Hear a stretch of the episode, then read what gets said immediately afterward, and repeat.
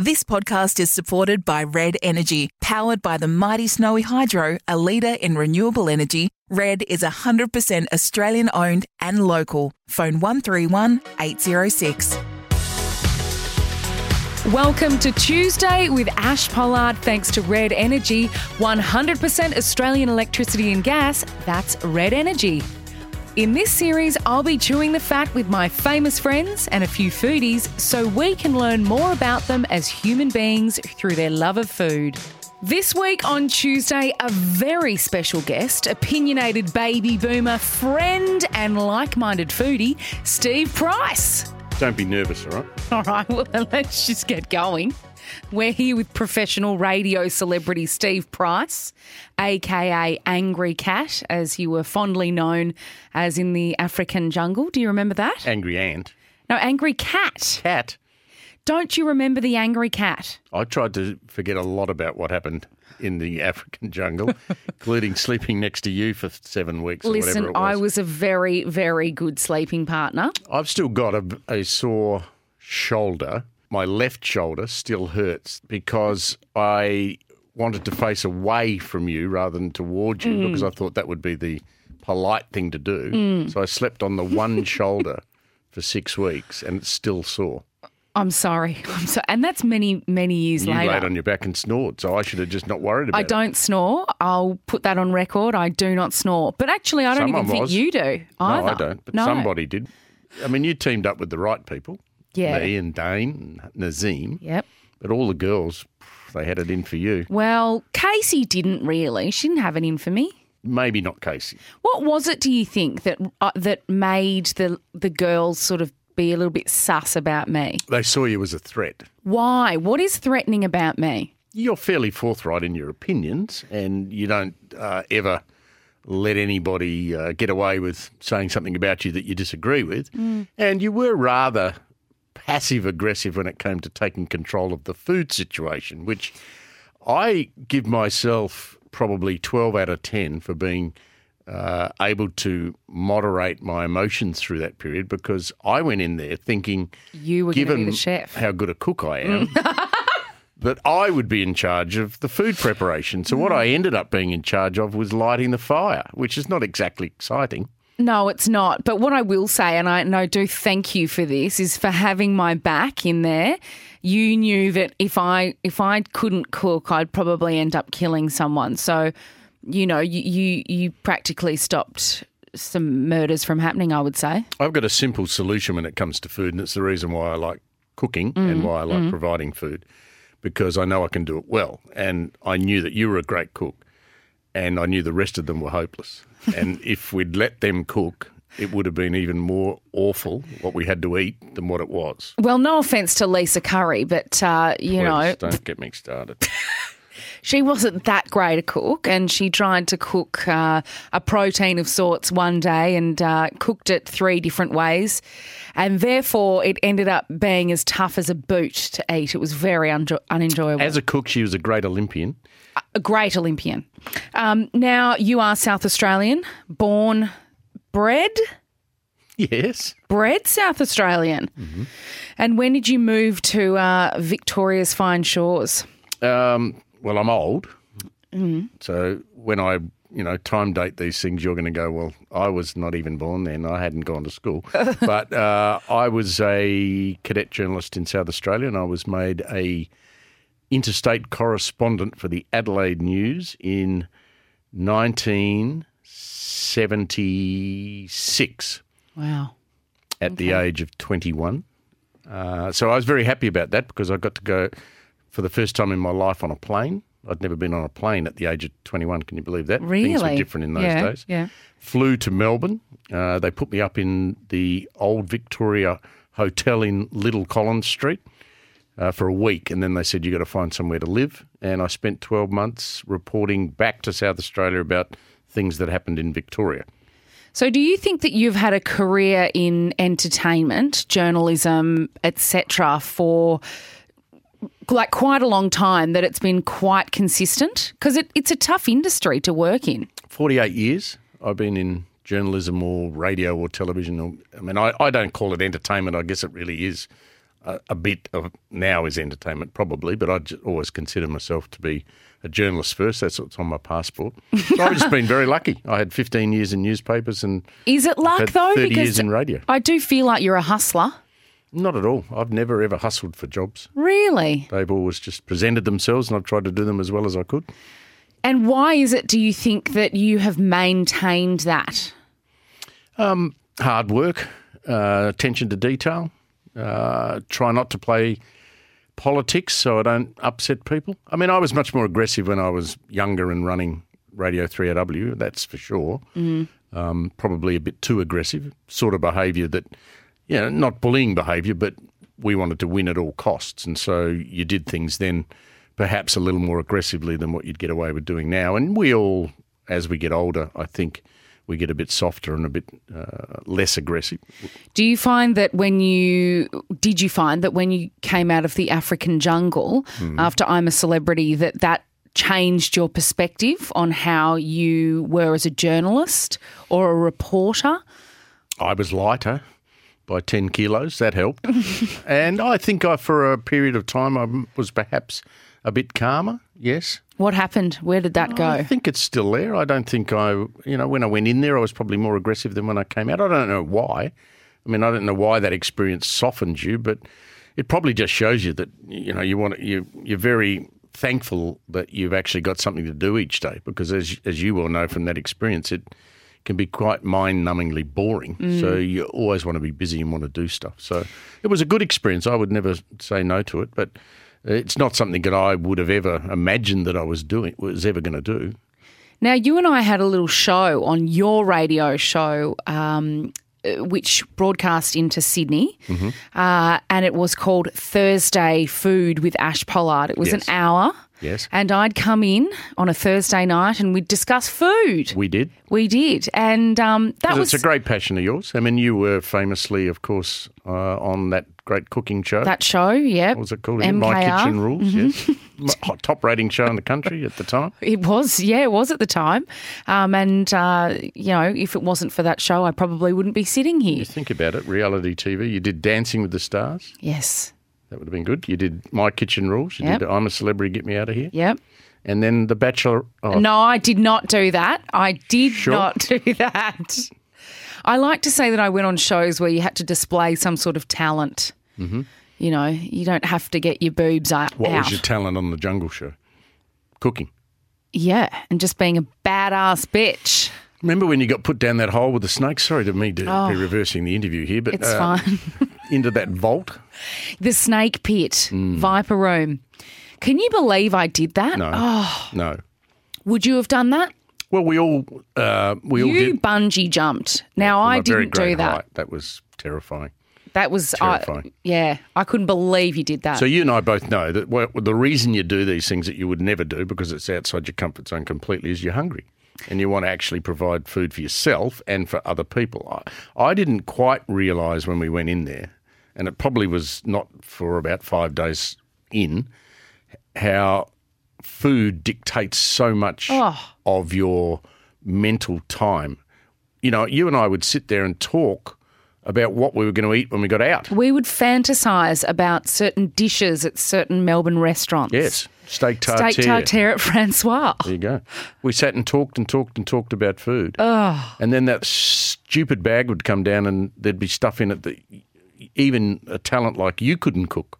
Remember mean- that piece of protein on a bone that you had to try and scrape the meat off? What was it, like a bock neck or something? Voodoo. Ugh. Oh, Makes me sick thinking about it. It Anyway. was disgusting. No salt, no nothing. No. You're listening to Tuesday with Ash Pollard, thanks to Red Energy. 100% Australian electricity and gas. That's Red Energy. Where did your passion for food come from? I moved out of home really early when I was probably 18 and I moved into a share house like most people do. And the other two blokes that were living there had no idea or concept of what it was like to cook food. Mm. And so I decided I better teach myself. And bizarrely, the first thing I rem- well, the thing I remember of cooking in that share house was we once went rabbit shooting. Go figure. I've never shot anything in my life. Three blokes with a spotlight out in a paddock Amazing. south of Adelaide with a 22 rifles trying to shoot rabbits. And I think we got a couple of rabbits and we took them home and thought, okay, let's skin them, which I had Oh no part of doing that because I can't bear the thought of all the blood and gore. Anyway, the two rabbit carcasses sat there on the kitchen bench and they said, What are you going to make out of it? So I made a rabbit stew, Did you really? which would have been appallingly awful. Tough. But, well, yeah, rabbit's not easy to cook. So that's probably where it started. And uh, you've just got to provide for yourself. And when I moved to Melbourne as a 21 year old, I was in a house with two blokes, another two blokes that couldn't cook. Uh, we had an Indian guy living in the, in a, it was in Montague Street, South Melbourne, which in those days was not a particularly popular area for anyone to live in, Albert Park.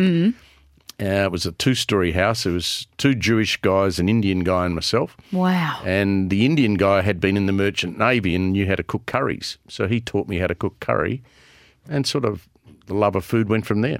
I love curries, but I struggle with the huge array of spices in in that culture. Like there's so much to work with. I wouldn't know where to start. And for that particular reason, I've always avoided cooking Indian cuisine, Sri Lankan even. I, I, I need to get on top of it because curries are amazing. They Yeah, are I've cooked curries all my life. The problem is if you're in an apartment, for example, oh, pong. people come and knock on the door. Excuse me, can you stop stinking up the apartment block with spice smells? Which happens It does. because places smell like an Indian market. Yes. Your mum, was she a good cook?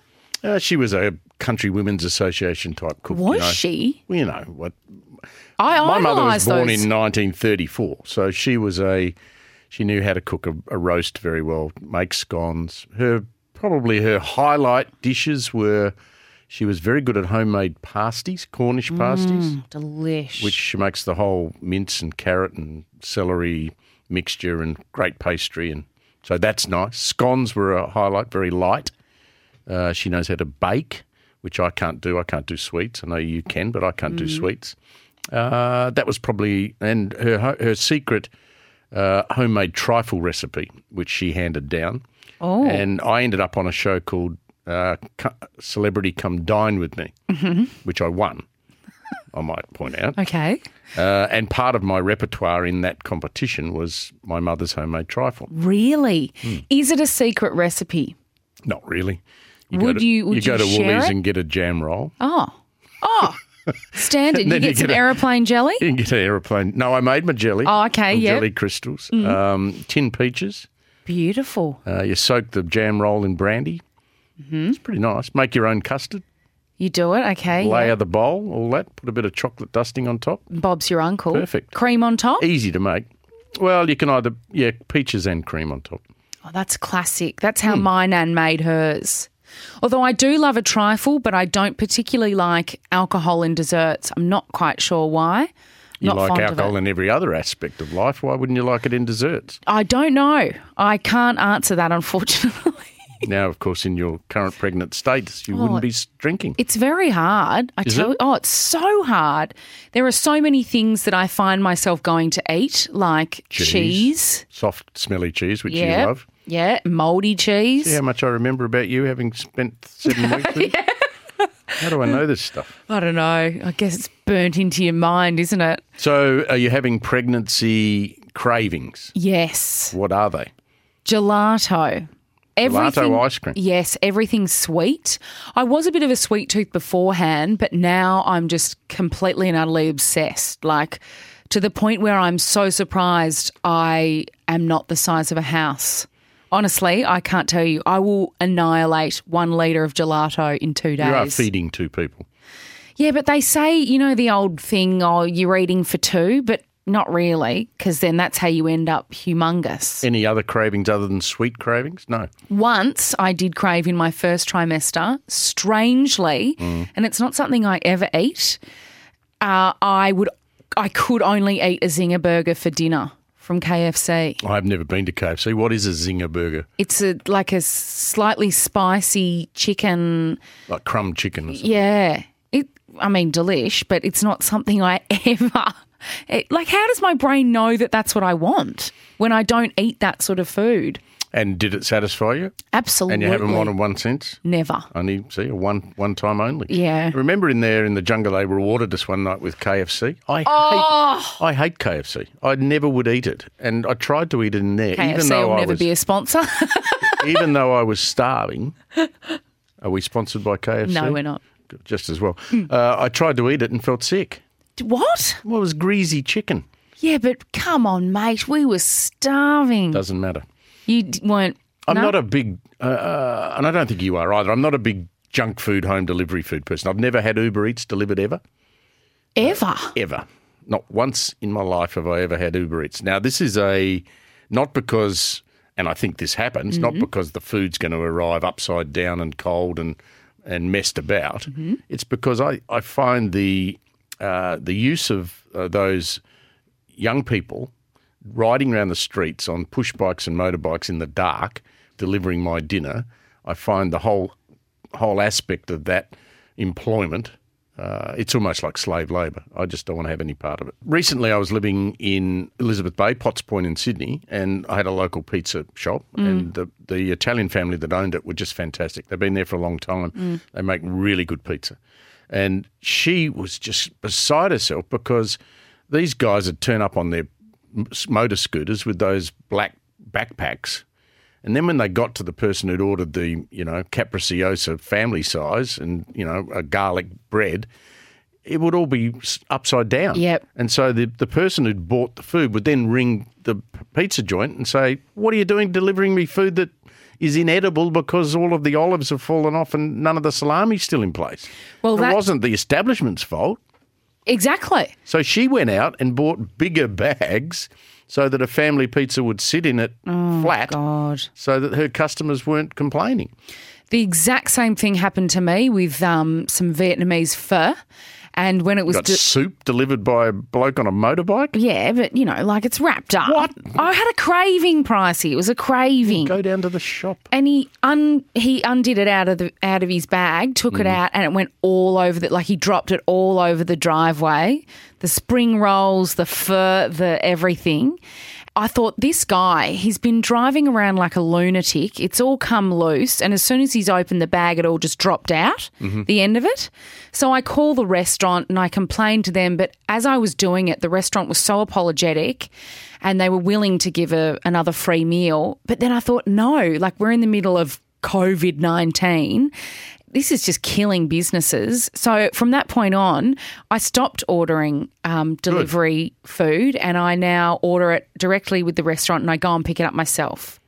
Yeah, I mean, you describe yourself as a millennial. Are you a millennial? I lose track of all that stuff. Yeah, I think I am. 86? I don't know. Anyway, whatever you are, uh, people of your generation, this laziness to sit on a couch and get some poor go- bugger being paid eight bucks an hour to deliver your food, for me, that's just, it's not acceptable. And yeah, if But- they're but being what- paid properly, I mean, maybe. On the flip side, though, these people need work. If Well, they can't get are, work, a lot of they? them are students who are just, you know, upping their income by doing that. But I, I, I just think it's, you know, appalling. Uber Eats, Deliveroo, whatever they are. Mm. I mean, and, and the restaurants themselves. I mean, you're going to kill, in particularly in places like uh, Potts Point, where there's big apartment towers, um, you're going to kill off what is a great part of Australian life, which is to go out, walk down the street, and go to a restaurant. Now, I know people listening to us who live out in the suburbs will say, well, it's okay for you when you live in inner city Sydney, you can do that. Uh, we're out in the suburbs and the nearest restaurant's a seven kilometre walk away. I get all that. But if we're going to empty out the hotels and empty out the restaurants, forget COVID for the moment, if we ever get back to normal, I think that's a destruction of, of the social fabric of our cities. And we don't want that. Look No. at Melbourne with those great laneways in the city with restaurants. You want them buzzing. You want people like you are when you go to New York or, or London. You want people queuing out the front to get in. Couldn't agree more. That gives more. you the atmosphere. Absolutely. Speaking of eating out at a restaurant, um, are you somebody that is passionate about table manners, etiquette? Well, I've always had really good manners, so I haven't really thought about it, to be honest. Is that according to you, or is that you know? no, I do. I have extraordinarily good manners, and uh, I am lucky um, that um, I've always. I guess my parents taught me, you know, how to eat properly, which side to have the fork and the knife, and So if you have your knife and your fork, Mm-hmm. and you're in, you've just cut your food, you've put your steak in your mouth, Mm-hmm. and you're currently um, chewing your steak. Mm-hmm. Uh, where are you going to put your cutlery? On the side of your plate, or in the middle, criss crisscrossed over? if I'm eating a steak, I'd hang on to them. Wouldn't put them either in either place. Would I? Hmm. I don't know if the Queen would be pleased to hear that. I don't give a bugger what the Queen thinks. Oh, we're talking We're about etiquette though, here. Pricey. We're Hold in on. Australia. Steak knife in one hand, fork in the other. Okay. The What- good thing about steak these days, I think, speaking of steak, Yeah. and I think this has changed from when I grew up, you don't do that anymore. You don't actually eat a steak where you cut bits off it and eat, right? What you now normally do when I serve steak at home, if I cook a beautiful piece of ribeye You're or talking about porterhouse, ribeye that's massive. You cut no, it. well, even porterhouse, I'd slice it and serve it sliced to someone. Yeah, but let's just say we're just having an eye fillet, right? Yeah. The eye fillet's not going to come to the table cut up for you because it's small. I wouldn't. I, I think I'd hang on to the knife and fork, but I'll I'll tell you when I next have a steak and let you know. Phones at the dinner table.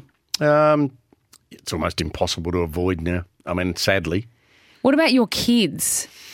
Yes. Um, How do you manage the one girls obsessed and one not. with the phone? Mm-hmm. So Oldest have one couldn't put her phone down. Youngest one, uh, not so fussed and much more of a foodie, and so she would probably uh, prefer people not to have a telephone at the table. You'd be your phone person on the table for sure. You can't put your phone's never out of your hand. no, it's not out of my hand. How did you cope with that when we had that experience? fine. jungle? I was perfectly fine. You didn't have No. phone withdrawal. No, in fact, I loved it. I absolutely loved the fact that I, I, I wasn't addicted to Instagram at that point.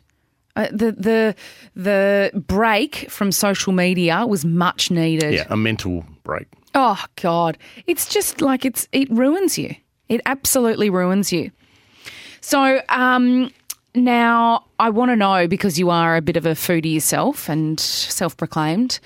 You do post. Self-proclaimed. I won. I'm a celebrity. Come dine with me. That's not self-proclaimed. It happened. Well, that's a reality television show. A lot of people would just call that BS. Mm-hmm. As a self proclaimed foodie, do your girls, you said your youngest one has a passion for food? Mm-hmm. Is that from you? Have you instilled that into her, or is that something she's picked up along the way? Because your girls are Melburnian. Yeah, one's It's hard not Canberra, to dislike food. Um, I think she likes to eat healthy food, and so she decided that she needs to cook it herself. So she's learned, taught herself to do it, which is, I think, it, the the love of food is a genetic thing. I think I she's think picked. so. I think she's picked it up from me. Where did you pick it up from? My my mum. Yeah. I mean, dad wasn't a phenomenal cook, but we did grow up in the hospitality industry. But my mum was always a great cook. But dessert, she was fabulous at pavlovas. Um, but I think when I moved to Melbourne is when it really started for me. Like I became obsessed because the there was so much on offer here that Well, you had a love affair with your butcher. in, in the broad sense. Yes, not not in Not the literally, personal. no. Yeah, exactly. No, no, I love the Prahran markets. Mm-hmm. I can't get enough. And in fact, I loved it so much that I ended up renting a house that backed onto the Prahran market, so I never had to drive there. I'd get that trolley and just walk out my back door. Oh, I think the food scene in Melbourne with its markets is extraordinary. I mean, that's the one. Uh, it's the thing that Sydney doesn't really have. Uh, and I'm now living on the Mornington Peninsula. There's a, a farm gate down there which produces uh, all of this organic fruit and vegetable, which is seasonal, which is Where's another thing? I like. Uh, it's on uh, Boneo Road down at uh, Yeah. the back of Ah. where Gary. Uh, it's called Hawkes Fruit and Vegetable, and the guys that run that, they probably provide, uh, without exaggeration, thirty or forty percent of Melbourne's fruit and vegetables from this area, and then they sell at this venue. Uh, and on Saturday and Sunday, what they have um, is a chip van where they have thrice cooked potato Oh. chips. Now, these are to die for with their local potatoes. So the potatoes dug out of the paddock next to the shed. Bloke has a big potato cutting machine, bang, cooks them three times in oil and sells them to you with salt on top. Unbelievable. Oh. But their fruit and veg is just ex- extraordinary. So I, I, we're very well served in Melbourne. South Melbourne Market, Prahran Market, Vic Market is still really good, although they're buggering around with what they're going to do with the future of the Vic Market. If they touch that, uh, whatever council's involved in that needs to be sacked because it's such a sacrosanct place of Melbourne that they can't really stuff that up. And you go further out, Preston Marketplace, Moonee Ponds Market. There are markets everywhere with food in them. Not, I'm not talking about clothes markets, food markets. Melbourne's probably as well served as any city in the world. Absolutely. Also, South Australia, some beautiful, beautiful Adelaide places. Central Market's Uh, yeah, beautiful. Absolutely, wine country. Some beautiful wine wine uh, wineries out there. Now you left two GB. You've Uh, been doing research. Now. what? You've been researching. well, yeah, this is an Mm-hmm. interview. I've got to know stuff about you. Righto. Uh, you left two GB and four BC radio last year, And 3AW, don't forget. and there are lots of lots of numbers and letters. Yes. Um, do you miss the boozy lunches that sort of come hand in hand with that sort of thing? No, well, I was doing afternoon radio and nighttime radio, so boozy lunches were not something that I, I ever got to do anyway. You, but you strike me as a bit of a boozy lunch Well, you and I had one big boozy lunch, which Yeah. ended, ended poorly for one of us. Not you. Uh, you. Not you, but me. Have you ever shared that story with anybody? no. I don't intend to. Oh, come on. No. Let's do a little scoop. No, we don't need to end up in confidential this weekend. do we? Thank you. Well, it, It- was you, me, Dane Swan, and uh, Nazeem. Nazeem. Yes. Yeah, and it was fun. One of us had a fi- uh, too much to drink and had a stumble on the way home. Let's just leave it at that. Let's, yeah. hmm And it wasn't me. No. And it wasn't was- Dane. No, And it wasn't Nazeem. It was Nazeem. me. I'm confessing, but that's it. We're not going any further. Uh, So, no, boozy lunches, apart from that, not something that you. Well, in the 80s and 70s, they were huge. I mean, Yeah. I remember when I went first to Sydney in 2002 uh, to do the breakfast show. I took over from Alan Jones, and John Laws was doing mornings. And Lawsy would often, with that magnificent voice of his, say, Stephen, I think we should do lunch today. And so you would jump in John Laws's Aston Martin, and he would roar off to Woolloomooloo, uh, park his car in his 16 car garage at the end of the Woolloomooloo Pier, and off we would go uh, to one of the restaurants on the pier there. And that lunch would normally, he would go home, and you would be instructed to go and sit at his personal table, uh, which you did. And there would be an i a, a silver ice bucket full of ice, naturally, and two bottles of Chardonnay.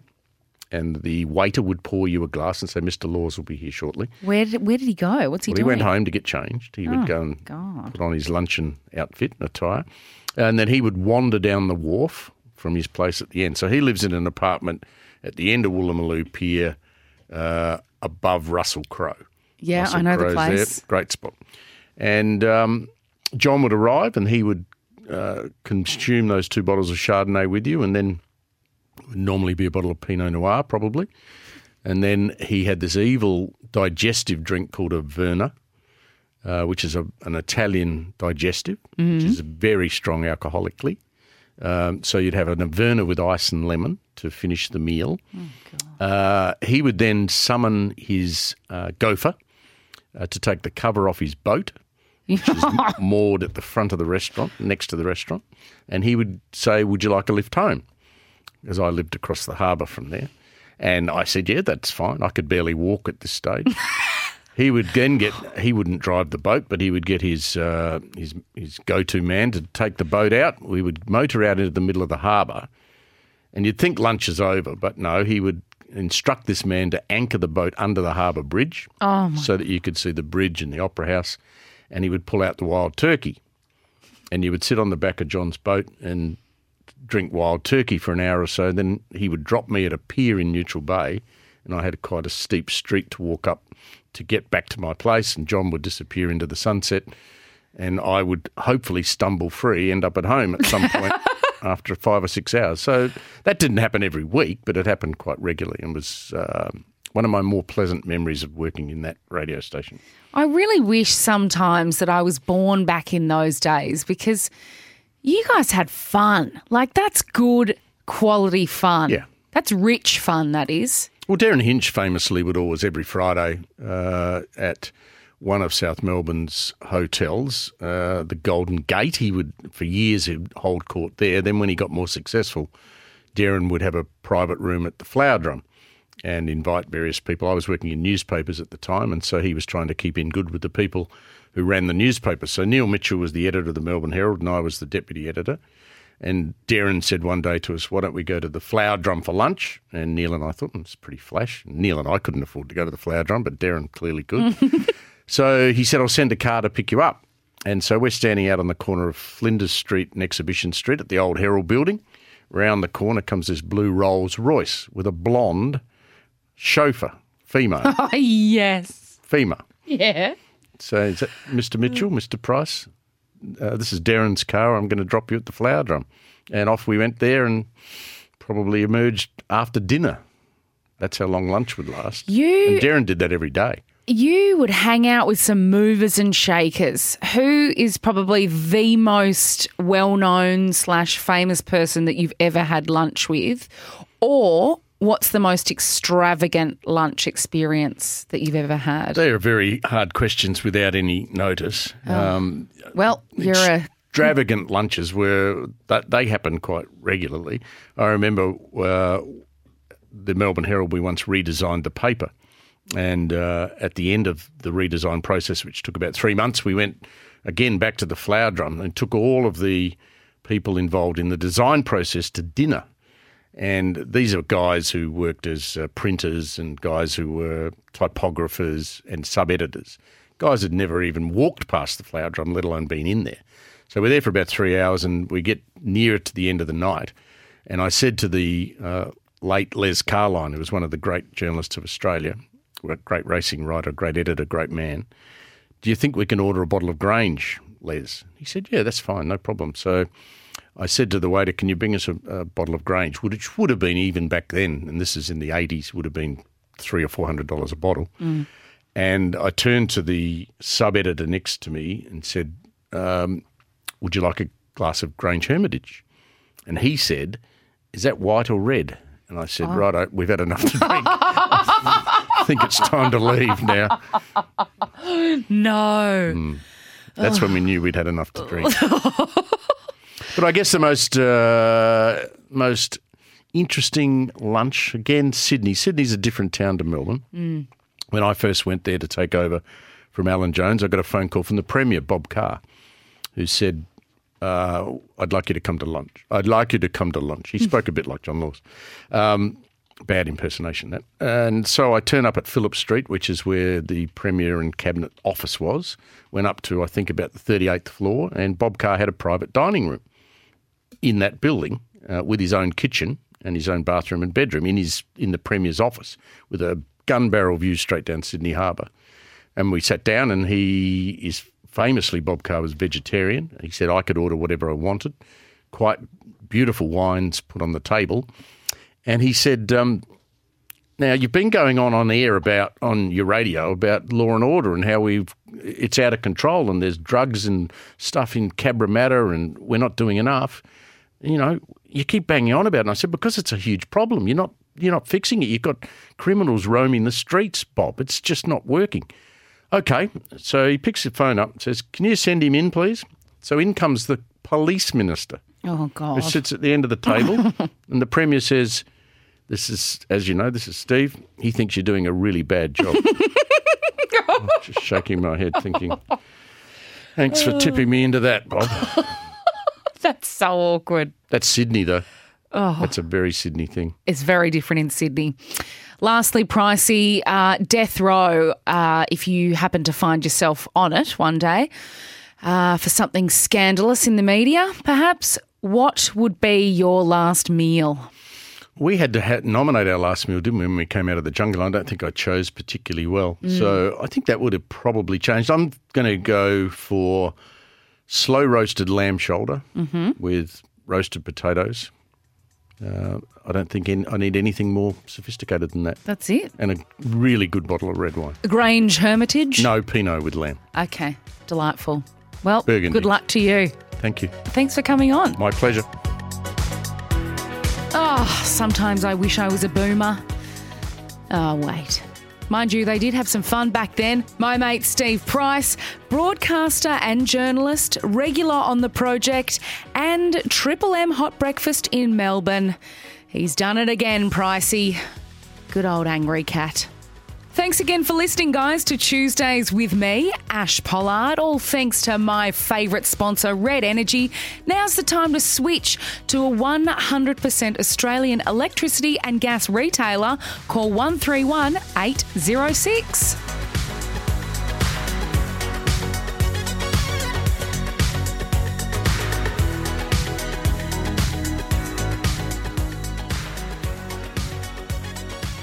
If you enjoyed Tuesday with Ash Pollard, then check out the other podcasts in the Red Energy Lifestyle series. For all things parenting, enjoy Mum Plus One with Jo Stanley. But I have to admit, at the height of coronavirus lockdown, I gave up on all screen time restrictions. 100% Australian electricity and gas. That's Red Energy. Thanks for listening to Tuesday with Ash Pollard, part of the Red Energy Podcast Lifestyle series. Available on your favourite podcast platform and the SEN app.